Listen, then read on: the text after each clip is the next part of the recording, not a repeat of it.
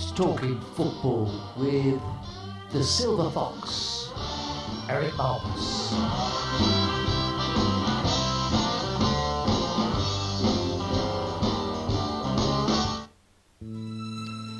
So, very good day. Welcome to our podcast. Uh, and today, Eric, uh, unfortunately, not well. So, wherever you might be listening, Eric, uh, get well soon. We're missing you. And uh, obviously, look forward to your voice coming back to our podcast ASAP.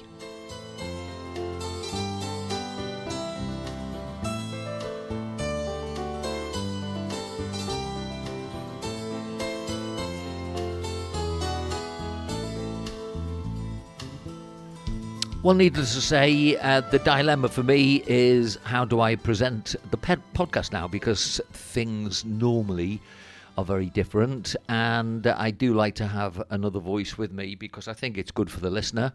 So, uh, without any further ado, I will introduce Barbara Ann, who's joined me today. And Barbara, first of all, thank you for stepping in at the last minute. Oh, it's a pleasure, Vince. No problems. Hello, everybody. Okay. Now, I thought it would be quite nice and quite interesting for people to get a um, a lady's perspective on football as part of what we're doing today. So let me just put a couple of uh, markers down. First of all, we've got uh, three strap-in boys who all grew up absolutely uh, mad keen on football. They love their football club Liverpool. Uh, did I make them watch Liverpool? No, I don't think I did really. So uh, put me right. Did I make them like Liverpool? No, no, no, no. No, they loved uh, playing football from a very, very early age, like most boys, I would say, a majority of boys in in the road, in the park, at school. Uh, they were all in school teams. Um, so no, and of course, with us coming from near Liverpool, um, it was just a natural thing that Dad uh, supported Liverpool. I would think, like most families, uh, whatever the father supports, or the mother, I should say, as well, uh, the kids tend to follow in that fashion. Uh, I think it's just a natural course of events. Okay, well, let's go to uh, mum because your mum was a rabid Liverpudlian. She was, she was. She loved her Liverpool. Yeah. And uh, when it came to Christmases and birthdays, uh, what was the usual thing that she'd try and buy for them? With you, you know, uh, Oh. with what they enjoyed in mind. Always, always. Uh, we were living down in Cornwall then, but even before when we were living on the Wirral, um, it was always a Liverpool shirt or a Liverpool pyjamas or Liverpool socks with pyjamas or a hat. But the theme was Liverpool. Yeah. And so, of course, we then come to uh, games when your mum would be watching Liverpool. I'd be sitting down, and certain players, I would be more or less making the statement that I wasn't enjoying what they were doing at the time. What put- was she like? Well, if you criticised any any of the football uh, of any of the players of Liverpool, she would go absolutely bonkers with you, saying they're uh, they they'll get there in the end. They we're gonna win, and she was so happy when we used to win um, a lot a lot of the games, and she used to say, "There you are, Vince. They've won again. They've won again." Well, 17s and 80s, you know, the halcyon days. yeah. um, w- we're a long way away from what we're enjoying now, and we are enjoying absolutely wonderful moments. And uh, for example, uh, I'm torn between the three as to who is probably the biggest fan still, but I think by a, by certainly quite a way, Andrew would be the one who is the probably the most outrageous as as a fan, isn't he? Yeah, Andrew's the middle son, uh, our second son, and he uh, lives in Spain like they all do, but he works in an environment of a lot of um, Madrilenian supporters, and he has to battle um, every time Liverpool are playing with uh, not criticism, but um, what's the word when you uh, Banter and- banter, yeah. banter at work. So if we do lose, he says, "Oh, I've got to go into work tomorrow to to face them all again." But um, you know, to be fair, that the last four finals that we've been in and we've won two, um, his colleagues have been very, very good. Really, they said that even uh, when we when we did when we lost at Madrid, the final, um, they said that Madrid were lucky. Uh, they thought even that um, Liverpool were the, were the better team on the let, let me just set this as a, as a, a sort of picture because uh, obviously we've got listeners from all around the world. Now, this is uh, Andrew, who was born within spitting distance of uh, Liverpool, really. I mean, you know, a short car ride and we'd be at the ground. So obviously we've taken all the, the boys back when they were younger, shown them the ground, done the tour, that sort of thing. Now, uh, the other week, of course, we were playing a semi final of the Champions League and we were playing it uh, up near Castellon. Uh, so, of course, uh, we had to play against a Spanish team. Andrew had to go into work, you know. he works in Castellon. so, uh, roughly speaking, he had a very difficult semi final. Um, but it made his day when he met uh, Michael Owen and Steve McManaman Yeah. in a hotel. Yeah. Now, Andrew is now an executive, so of course he can walk the stage with uh, the best um, because basically he's a very good business person. But of course, the thing that I try and do with the podcasts all the time is I try and explain in a roundabout way sometimes how much football influences everything we do my suspicion has been that a lot of the pandemic has either been uh, weathered because of the way football has been there, or uh, some of it has been, uh, you know, from conspiracy theorists, part of the whole plan, keeping everybody engaged in football. So, of course, we have our son as we play the first game, and then we get the final, and we're playing against Real Madrid. Now, for those people that don't live in Spain, uh, you won't know how difficult it can be for an English person who's got to go into his office where the. Sp- what was Andrew like when he when he was telling us about this? Uh, well, the, the first thing was um, his best friend from university, um, who is an avid Liverpool supporter, now lives in Ireland uh, with his Irish wife, and all his uncles live in and cousins live in Liverpool. And they've got a season ticket for Liverpool, and they go to every um, away uh, fixture with his with his male uh, family. Anyway, because we've been in four finals, it's cost the family quite a lot of money to go to Paris and to go to, as I say, uh, Castellon, and the actual team were called Villarreal, which were quite, which are quite low in the uh, in the uh, in the league, aren't they? In La, well, no, the one of the one, one of the better La Liga teams. In actual fact, their manager is very good at Yeah. uh, negotiating and navigating their way through the Yeah. Champions League. Plus, uh, links with Liverpool, they are actually called the Yellow Submarines. Yes, the, the the nickname is the Yellow Submarines, but it's quite a small place. It's about thirty thousand people. about thirty thousand people. And Andrew said to his friend that was coming over, "Oh, we're going to have any trouble and blah blah." And he says, "No, you'll meet the most friendliest people there because they're so happy that they're actually in the semi-final." Well, apparently after the game, um, the Spanish people were shaking the Liverpool fans and saying congratulations. And Ruben couldn't believe how friendly and how supportive they were, and they were wishing us all the best against Madrid because I think a lot of Spanish have Madrid or Barcelona as their favourites, and I think in this situation uh, they would prefer Liverpool to win. So it, it all turned out really well. And uh, Andrew went into work and uh, he had his Liverpool shirt on. so he's very, very happy, very happy. Okay, let me just play the jingle I would normally be playing.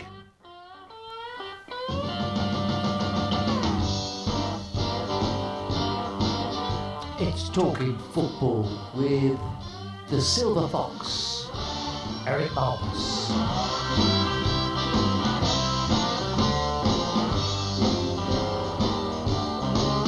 Now, normally at ten thirty on Wednesday morning, I uh, pick the phone up And always at the other end of the phone is Eric. Um, Eric unwell at the moment, but I know he's likely to be listening to the podcast. And obviously, um, from both uh, Barbara and myself, we do wish you well, uh, Eric. And uh, obviously, we want you back on the podcast as soon as possible. So um, let me just uh, look next at the history of women's soccer. Now, the reason why I'm doing this is because we have uh, the Euros uh, for the ladies in England this coming uh, year, uh, this year, and uh, basically then we've got the World Cups, and so you know we've got big events. And I thought it would be interesting for some of our male counterparts and listeners who maybe don't know some of the background of women's soccer. Towards the end of the 1880s, many women across the United Kingdom were playing soccer, and women's soccer was gaining um, a lot of popularity, with matches being organised across the country, much to the dismay of many men.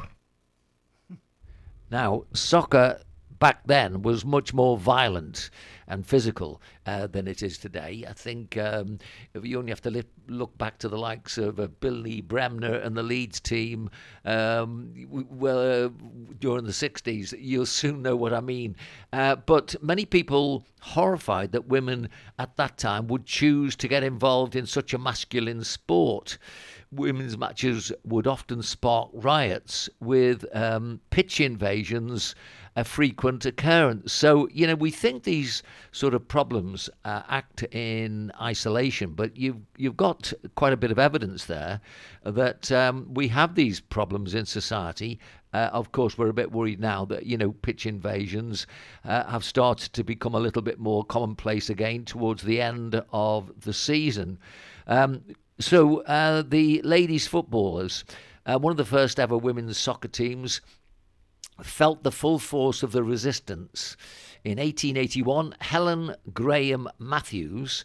Uh, now we don't know these names. I don't, I don't think you will either, Anne. Um, but I mean, if I if I'm misjudging you, please shout out. Uh, she founded one of the first female teams. It was known as Mrs. Uh, Graham's Eleven, based in Edinburgh. And that's Scotland, of course, for our listeners around the world. And uh, players in her squad often had to hide behind false names to avoid the targeted backlash that women's soccer players had to endure at the time. The first significant match attracted a crowd in thousands, but it had hastily cooled off in the 55th minute when unruly spectators entered the soccer field. Unfortunately, the team didn't recover from this soccer match, which attracted some callous media coverage. Okay, so my quick question to you now is what was it like at your school, which was, of course, a lot later? Did anybody play football in the girls' schools? No, no. we. Were, I was in a girls' school, um, a, a girls only, sorry, and uh, we had a fence uh, in the playground, and on the other side of the school, it was all boys. So, yes, I used to often see lots of boys playing football in the, but we never did.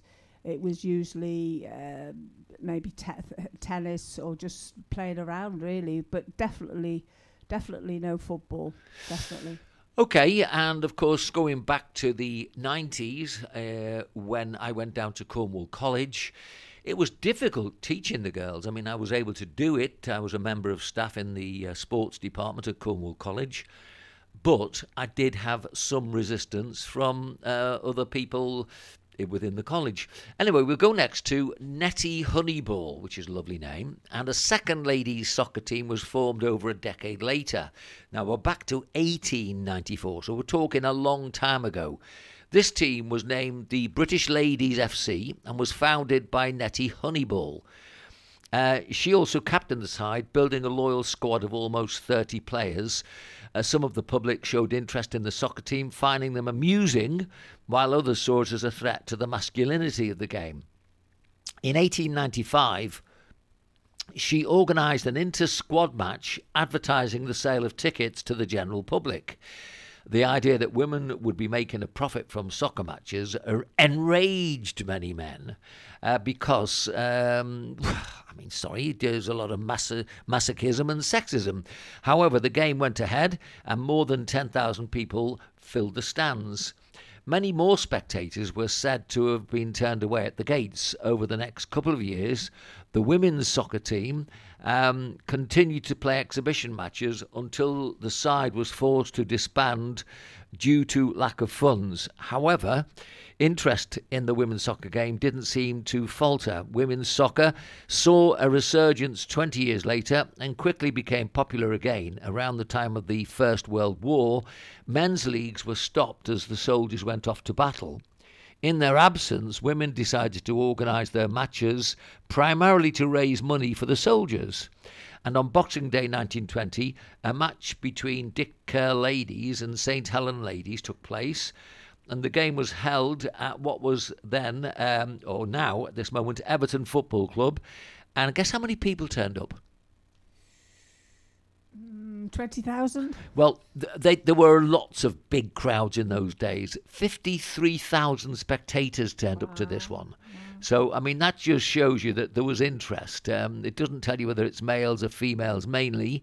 Um, at least 10,000 more were turned away from the game, and the match was forever marked as a milestone in the women's game. Not only was it one of the biggest turnouts for a women's match, but it also triggered the banning of women's soccer. Now, we heard about this fairly recently because there was the. Um, it, it, was the anniversary of somebody who was involved in it that had died. Do you remember seeing this on the TV a couple of weeks ago? Uh, no, no, I can't remember. No. I mean, do you, does it does it surprise you that the women should be banned from playing football? Very much so. I mean, it's another sport, isn't it? I mean, when you think uh, women can wrestle, they can box, uh, which I don't like either, but uh, they do it. You know, all the all the uh, sports in Olympics are you know quite strenuous and uh, competing with men or again you know alongside men.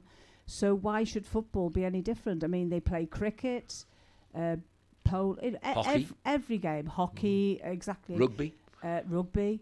So why the resistance um, for them for a girl not to play football? It, it, just amazes me, really. Okay, so we'll we'll move on a little bit, and um, we'll just see about the crowd numbers obviously, at this um, football match we'd been talking about, caused a lot of tribulation. Rumours began to spread that women were getting paid to play soccer. The idea that women could play soccer professionally caused public outrage, especially among the men. In 1921, the Football Association of England, that's the FA, as you'd always expect the FA once there's money involved, uh, they banned women from playing soccer and having access to club facilities. They deemed that the game was unsuitable for females and should not be encouraged. The ban completely crushed women's soccer. It took an astonishing 50 years for the ban to be finally lifted in 1971, the same year that the ban ended, the first national cup for women, known as the Mitre Challenge Cup, was held in England, and the competition later marched on into what is known as the Women's FA Cup. And since the ban ended, women's soccer has continued to grow exponentially. There are currently 29 million women and girls playing soccer matches worldwide, with this number set to increase. Um, right. So, what do you think then of what you see before you today? I mean, globally there are 176 national teams, so it does show you that it's it, it's not just one particular um, area, and several women's professional leagues that continue uh, to strengthen in the United Kingdom. Um, and the viewing figures for the Women's Super League are set to shoot up by more than 350% annually uh, thanks to all the broadcasting in the 2021 2022. And um, so, my question then is uh, when you maybe have heard, and we go to one particular well documented or noted um, lady that phoned into the radio station and um, she was having a go at me for talking about football, and I was saying, well, it's it's where it sits in society you know, you can't ignore it. By all means, you if you want to ignore it, that's your choice. But you know, no matter whether you ignore it or anybody else ignores it, it's still massive business. And uh, obviously, um, I think you can probably see why I get so excited. You know, the family get excited about it, but you can see whole towns and cities. What did you think of the the um, the, the two trophy uh, parades that we saw? The the Liverpool one with the two cups, the Carabao and the FA Cup. I mean, what did you think of that when you saw it? Well, I couldn't I couldn't believe how long it was, and also um, where they went. They didn't just go to the centre of Liverpool. They went in all the outs well outskirts, as in uh, the surrounding area of Liverpool and I think it was about two and a half hours actually going slowly round because um, obviously people all all the people couldn't get into the centre of Liverpool. But I just thought that was fantastic that uh, they would bother to do that. And when they actually arrived to nearly the centre, it was just oh, it was unbelievable. You know, um, I'm really happy for them. And when people say, oh, you know, they lost two, well they were still in the final of four cups, which is incredible. And also, they won two of them. So I think it was a fantastic season. Oh, it was a fantastic. I think, I, I think really, uh, it, it's a little bit tongue in cheek when people are criticising because w- when you think w- we lost by one goal exactly. and, we, and we lost and, we only point. lost by one point. So it's, I mean, the thing is, yeah. you, you know, I, am uh, I've got to say, I've said it, I've, I've said all the time. Every time we see Manchester City. I like the way Manchester City yeah. play, and I, and I tell people that, don't I? But but the, to to um, uh, to have a go at only losing by one point for the Premiership, I think uh, is a bit sort of uh, jealousy, really, and uh, to make out that they're the they are good and fantastic, but uh, we were just right behind them. So I think it was just somebody had to win, and unfortunately, it wasn't Liverpool. Now, looking on a, a negative, now we we have a friend who is a rabid Manchester United fan. Just to put uh, people in the picture, uh, we obviously, um, y- you know, with it being an international game, so we're talking about somebody who was born in Wales, lives here in Spain, and obviously is a big Manchester United fan. And when the season started last year, and you saw the money that was being ploughed in, when Ronaldo was signed, I thought, practically game, set, and match. I can't see Manchester United not competing at the top. And we watched their games. We saw the captain Maguire getting himself into trouble in, uh, I think it was Greece somewhere, something like that, one of the islands. Um, we saw the team sort of deteriorating. We saw managers coming in. We saw managers sacked. We saw new managers coming in. Um, I mean, it's been rotten for the likes of Dave and um, uh, our other friends who are Manchester United fans. Well, as far as I can see, it's never been the same since Ferguson left. It's never been the same team. And I think uh, they tried to bring Ronaldo, or they brought Ronaldo in thinking he was going to be their saviour, and it just hasn't worked out like that. I mean, apparently it's been the worst season for many, many years, hasn't it? Yeah. Now, we're not going to do any names or pack drills with the next thing I'm going to talk about, which is basically uh, we, we're living in an age of uh, social media now. And of course, you've got um, messages going right around the, the world over the internet, uh, people saying, I hate X team or Y team, or, you know, writing down things which aren't really nice to anybody. And unfortunately, um, you know, I'm never going to stop anything like this, but I think I'm fair. I'm fairly okay to comment with it. I think that if you don't like a team, you don't have to hate a team. I don't understand, you, you know, where anybody comes from. I think uh, for anybody that, for example, uh, is associated with our team, if they tell me that they hate Manchester United, what I would immediately say is, as a, a child, I, I actually started off as a Man United fan uh, when 1958 was it the uh, Munich uh, tragedy struck, and um, many of us as schoolboys were horrified at what happened. And then later we read that the likes of Liverpool lent players to Manchester United to finish their season. So I think um, you know very often you you can see that uh, if you're not careful you can lose what is a good thing and let it become a bad thing by maybe your team not winning whatever the trophy you're going for.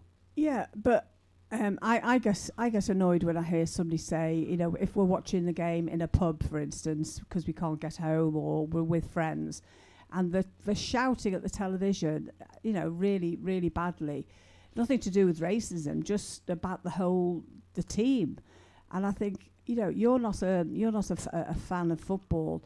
Um, uh, talking about our friend who's a Man United, we often watch a game with him, which uh, neither team are Liverpool or Man United, and you're and he, and you are, are commenting very sort of uh, you know, clearly and say, oh, that was a good game and, and appreciating good football.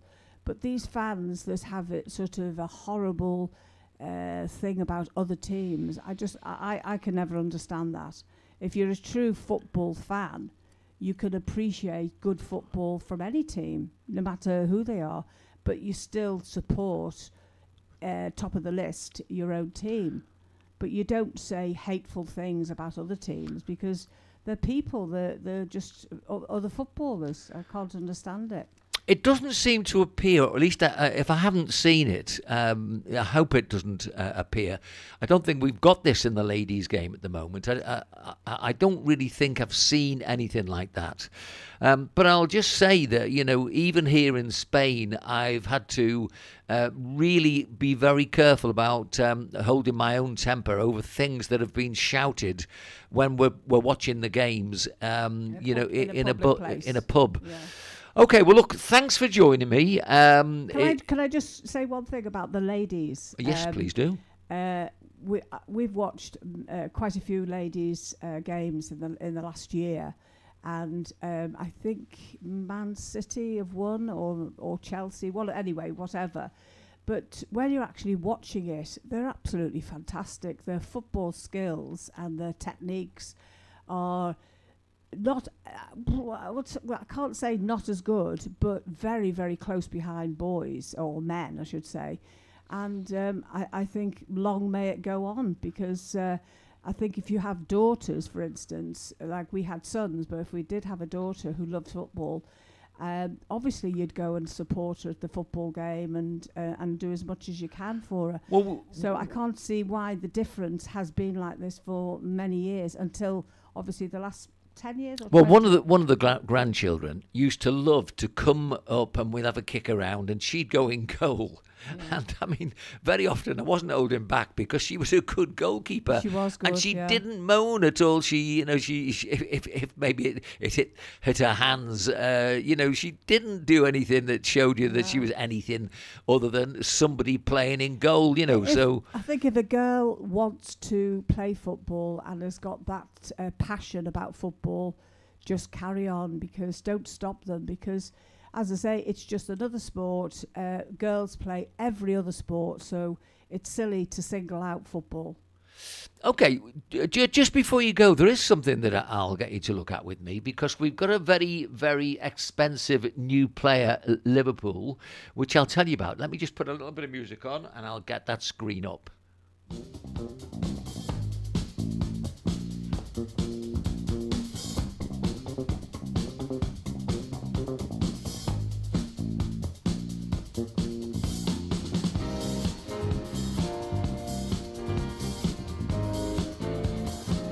Okay, now it's going to be interesting to get your thoughts on this because Liverpool have reached an agreement with Benfica uh, ahead of an 85 million pound move to uh, for Darwin Nunez. Uh, he's a Uruguayan from South America, obviously.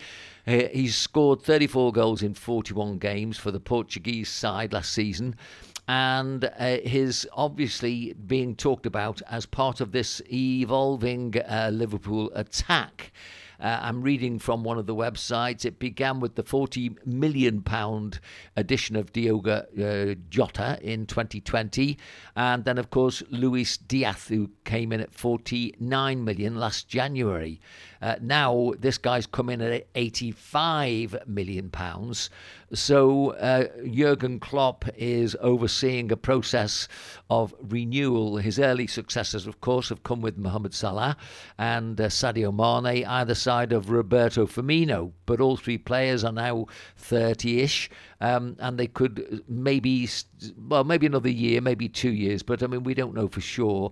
Um, more uh, Mane definitely I think is will be out uh, very quickly. Bayern Munich have offered silly money at the moment, so if they up the money and because um, he's not going to go if this guy's coming in at uh, 89 million, then Mane's proved himself.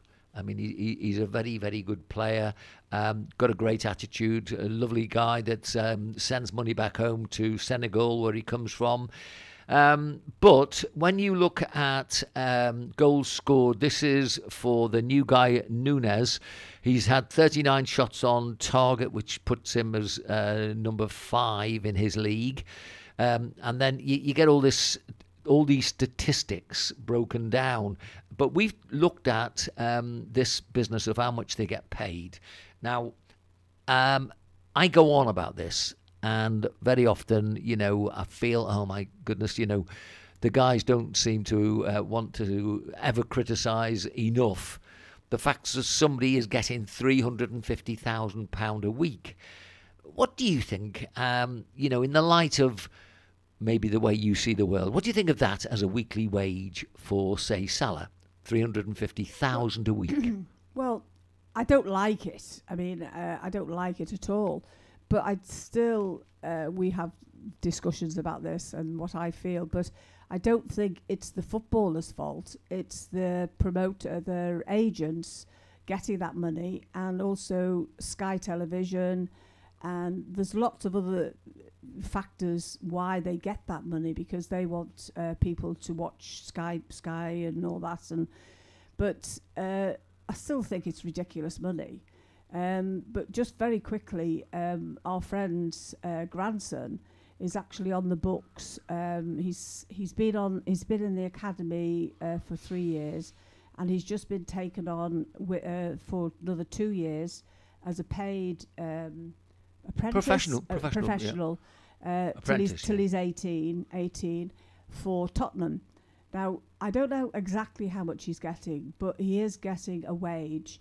He's getting free accommodation, free food, and his um, schooling there. He lives away from home. He lives near the near Tottenham, um, and good luck to him. I mean, he is a fantastic footballer. I've, we've we've seen we've known him since he was six, and he was playing football, you know, at six. Okay, let so, me get let me get you, know, you back though. You just can't. Let me get you back to the question I put to you was a hundred £350,000 yeah. a week. Now, you often, and others have said the same, oh, yes, but tax is taken out of that. Yeah, exactly. They don't get 300. I know it's a silly amount of money, I know. And I know we'll never agree on this.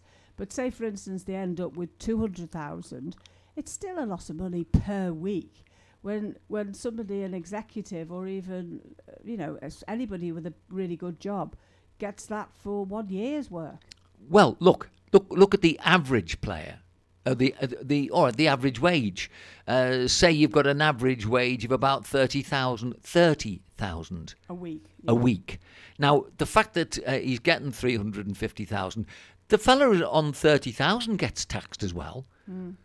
But it's proportionate to the amount that's yeah. that's in there. If you've got 350, okay, we'll go along with 200,000. So um, maybe you, you agree, but but you think about that.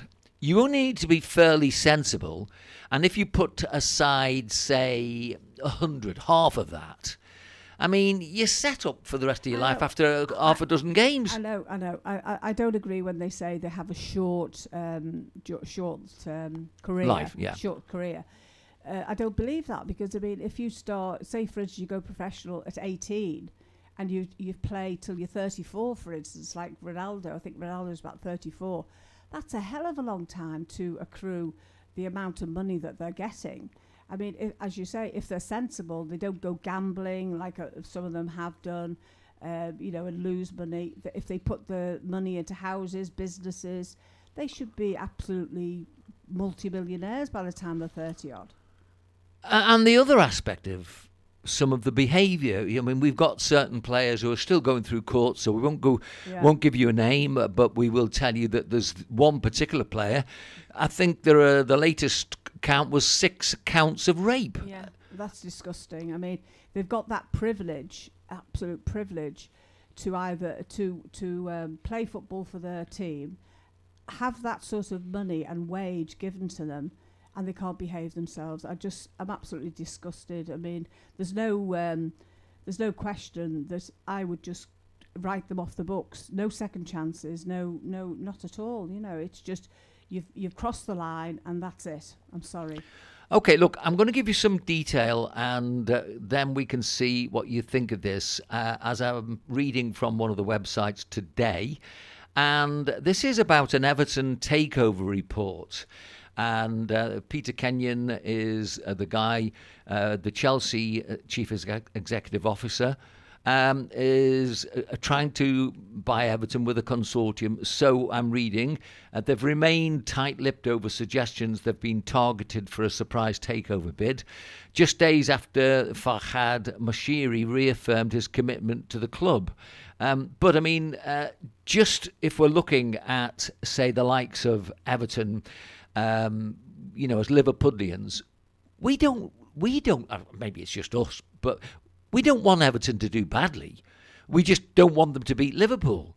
So when we see now that you know they've got problems in the management of the club, what is uh, obviously more of a worry is the fact that when you get all these clubs by being bought now, um, you, you know Chelsea have just been bought for this massive uh, amount of millions of pounds, and um, yet there were uh, this was an American owner coming in, and yet there were two uh, the Candy brothers, who'd earned their money in Britain.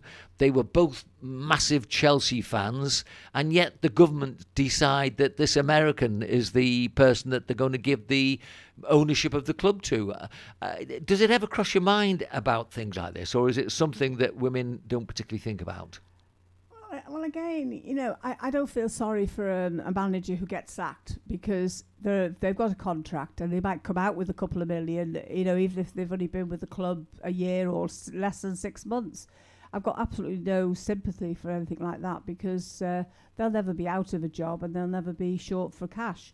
But um, going back to Everton and Liverpool, I don't know whether it's the only team, but I can remember when I was a kid that uh, we had Liv- uh, Everton and Liverpool uh, supporters, you know, and the family and friends, and they would go to Liverpool's game. They would go to Everton's game. They would sit next to Liverpool, uh, you know, and Everton people. And I don't know whether that's the norm in any other city. Like I don't know whether Man City and Man United fans are like that, but they are like that in Liverpool. I know obviously there's some that don't agree. Uh, you know, they are Liverpool or Everton fans solely, but in general, um, we've always said, haven't we? We've always said we want Liverpool, uh, Everton to do as well, but in a joke, you know, one one point behind uh, Liverpool. And I would imagine an Everton supporter would say exactly the same. We we want Liverpool to do well as long as they're one point behind us. So it's a bit sort of, it's it's a city of. Uh, that everyone wants everyone to get on. Well, it's the first question. If I meet somebody from the, the Liverpool area, the, the question I always ask them is red or blue. And I don't need to say any more because they'll smile or they'll, you know, agree or w- they'll give me enough information uh, to let me know where to pitch the conversation. And the the same is true of uh, the football here. I mean, if I say to somebody, um, you know, what's your team, and they tell me uh, Barcelona, I immediately say, yeah, I'm the same. I, I like Barcelona, you know, and I immediately relate to the fact that they've got a few Liverpool players that have gone to Barcelona. And then if I meet somebody down the road who's from Real Madrid, um, yeah, yeah, I love Real Madrid. You know, I, I start telling them I'm a Real Madrid fan. Of course, we've got Liverpool players that have gone to Real Madrid. So I think really. Uh, a lot of this nonsense is caused by people who obviously just um, the bigoted. I mean, I, I don't really know which way um, you can describe it otherwise. Bigoted, I think, is the only way I'm going to look at and it. And I also think it spoils it for other people because they are a minority. I mean, um, all this um, sort of fighting outside the grounds and everything at Paris was uh, not fighting, um, the police actually attacking ordinary uh, families with um, what was it um, Tear gas. tear gas It was absolutely disgusting. I mean, and trying to say that they were unor. And we we had, I say, this friend who goes fr- comes from Ireland. He was there, and he said we were just walking in, and then suddenly they just started spraying the stuff. Well, the, the the police and the French authorities have now uh, told everybody that uh, they had made mistakes. Uh, they uh, very quickly w- were there to blame Liverpool, but n- now everybody can see there were only two major ways this could go. One was either the French authorities were inept, or there was a political, um, you know, we'll have a go at uh, England because of Brexit and because it's Liverpool. Um, no, uh, unfortunately, Liverpool picks up the rap uh, when, unfortunately, uh, for those that don't know of things I've done in the past, I remember when I was in France in the 80s on the radio, and people were asking me about the English hooligans because of what happened um, at the uh, uh, what what's that, what stadium? Heysel was it stadium? Hillsborough. No, no, it was it was to do with Heysel that one. Um, okay, I'm going to change tack, so let me just rearrange my uh, studio just a little bit, and we're back in a second.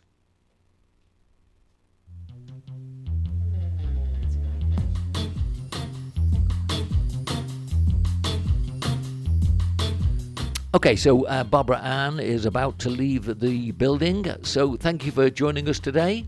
Okay, Vince, that was lovely. Enjoyed that. Uh, bye, everybody. Have a have a nice day. Bye.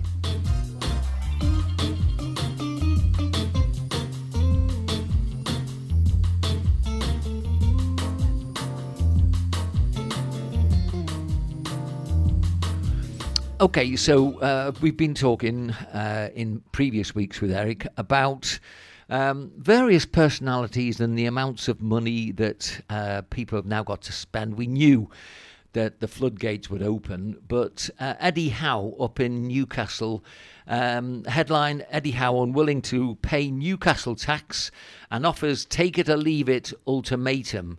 So let's find out uh, what this is all about. So this was uh, all about the Magpies, who of course are Newcastle United, thought they'd agreed a 30 million pound transfer deal with Lille for the Dutch defender. Um, what was his name again? Let me just see if I can uh, refresh my memory. Um, um, no, they're not giving me the name here. It's um, sorry about this, but um, it was in the the the Telegraph where I first saw this. Um, they've been told that a Newcastle tax is being applied. Uh, to their potential deals, uh, because of course they became the richest club in the world last year.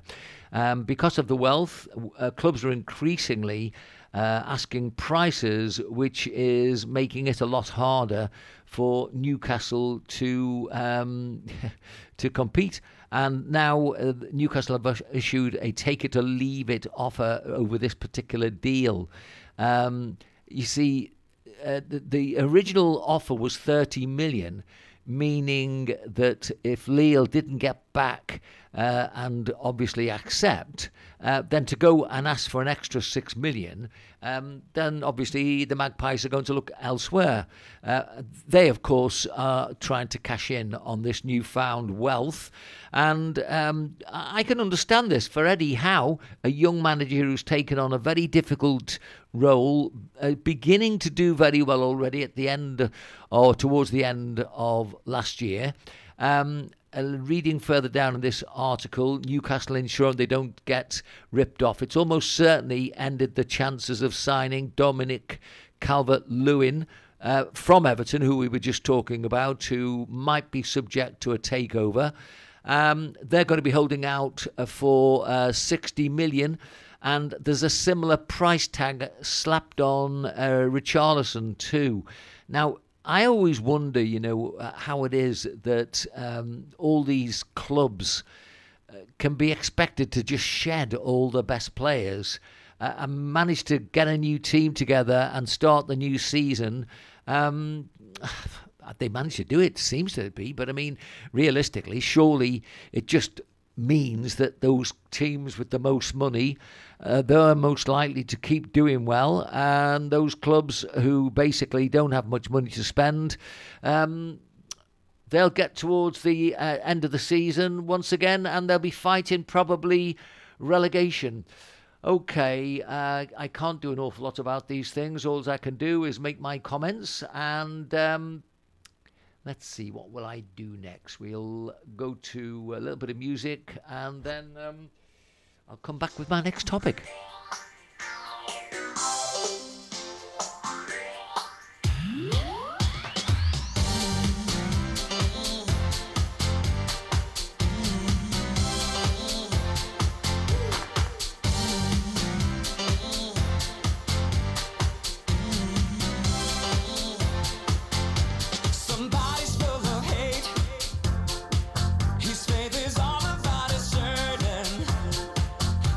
Now, don't know if you're like me. Uh, I like to listen to the pundits, especially those that were good players. Um, I do like to watch them and see uh, at times just how off the beaten track they are with some of their views.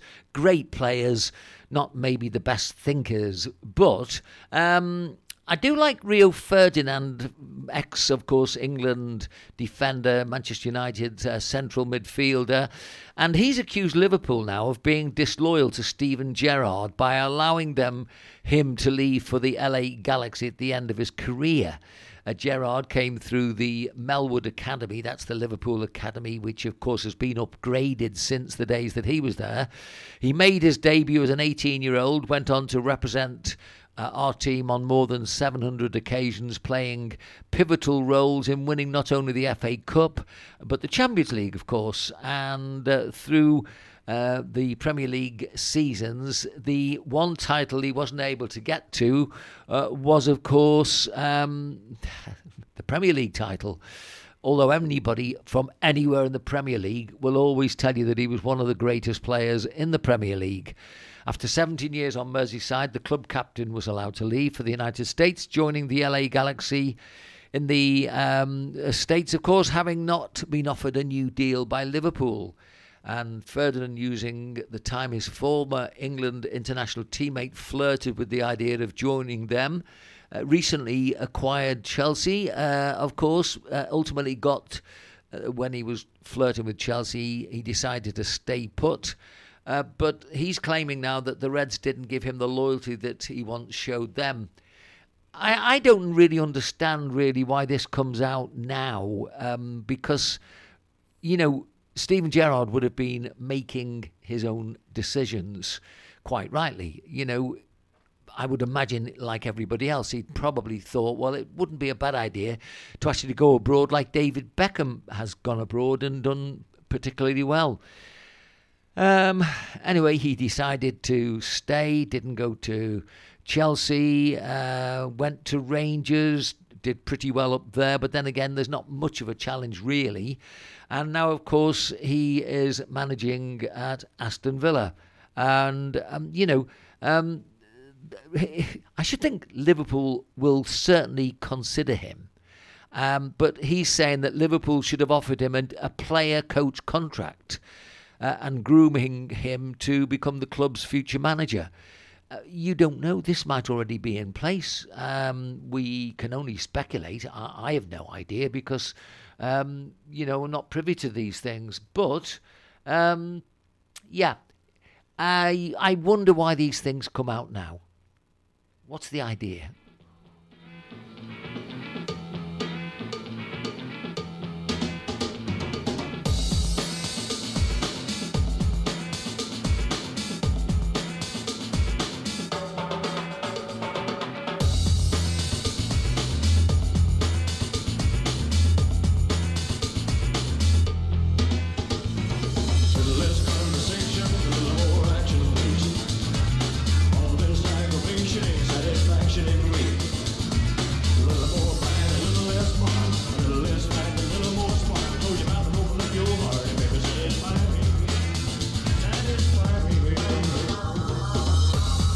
Now, I'm sure somebody's going to come up with uh, something that they've not read properly, and uh, I will put the record straight before anybody um, gets uh, confused. That we did have a player. Um, uh, we had a guy called uh, Darwin Nunez. Um, younger supporters won't remember, but the um, the, the Spaniard uh, was signed by Rafa Benitez. He was arguably not obviously one of the best players ever, um, but it's just something that might well crop up. And um, just in case anybody comes in with a question, um, no, he uh, the, somebody with the same name has. Had, had played for Liverpool. Harry came next, and uh, he is continuing to work with fellow national team captains. So let's see what this is all about.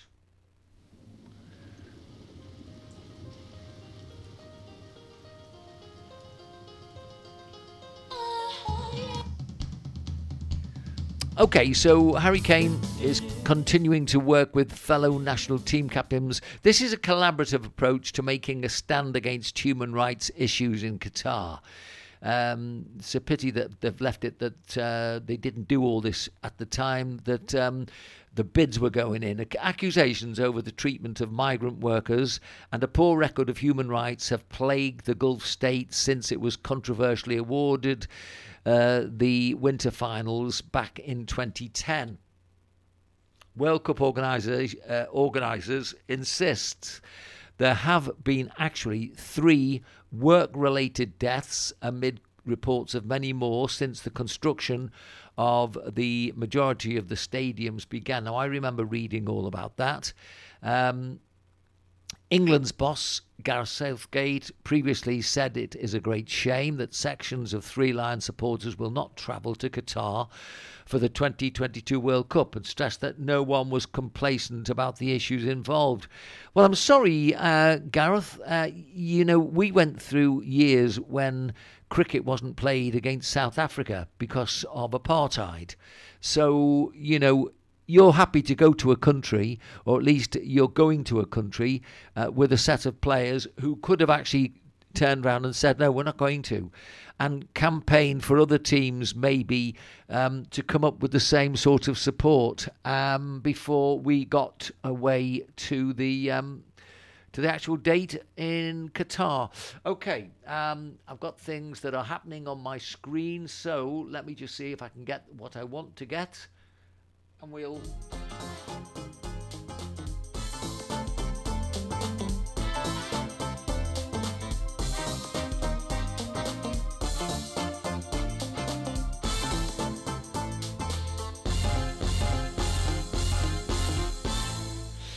Um, regular listeners to the podcast will know by now, hopefully, that um, Eric is not with me and um, hopefully will be back ASAP. Eric, I know that you might be listening to the podcast later today. We're all thinking about you and obviously look forward to your return. Now, we go to Derby County next, which, of course, was one of the big clubs in the UK. Uh, still is uh, a big club physically, and one that can come back uh, probably to the Premier League at some future date. And um, it's understood that the administrators of Quantuma. Uh, have seen proof of funds from at least five groups who still want to buy Derby County. The English Football League says it must be involved in sale talks. Backup funding could be made available if the takeover process suffers prolonged delays. Um, you might remember that the club had um, been again demoted because of financial irregularities, and Wayne Rooney.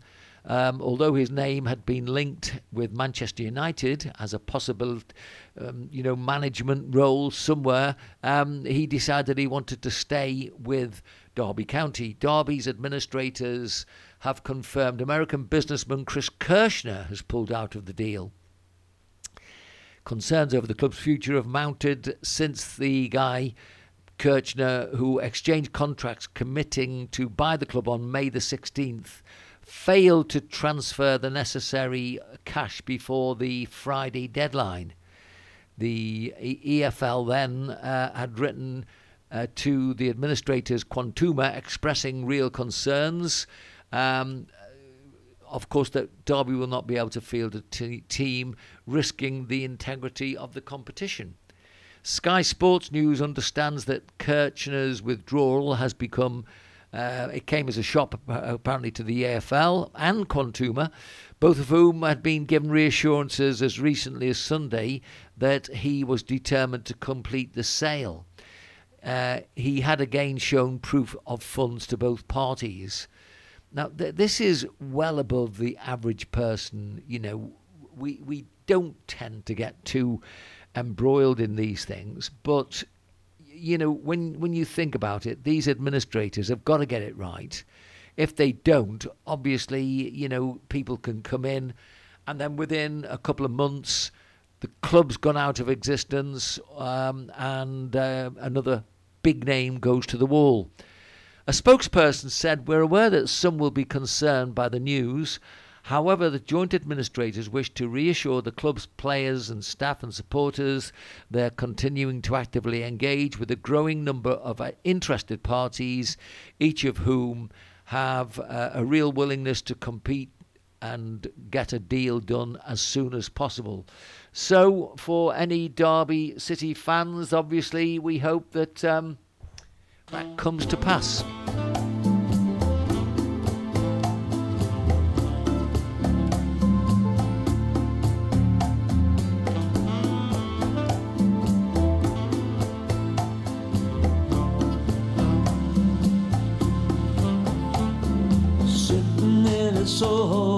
Soho a rainy night in London town. You make me feel so young. It's like spring has begun. That's my friend Ronnie Harwood and uh, one of his great tracks that he sent me. And um, don't forget, you can find him on the internet if you just put in Ronnie Harwood.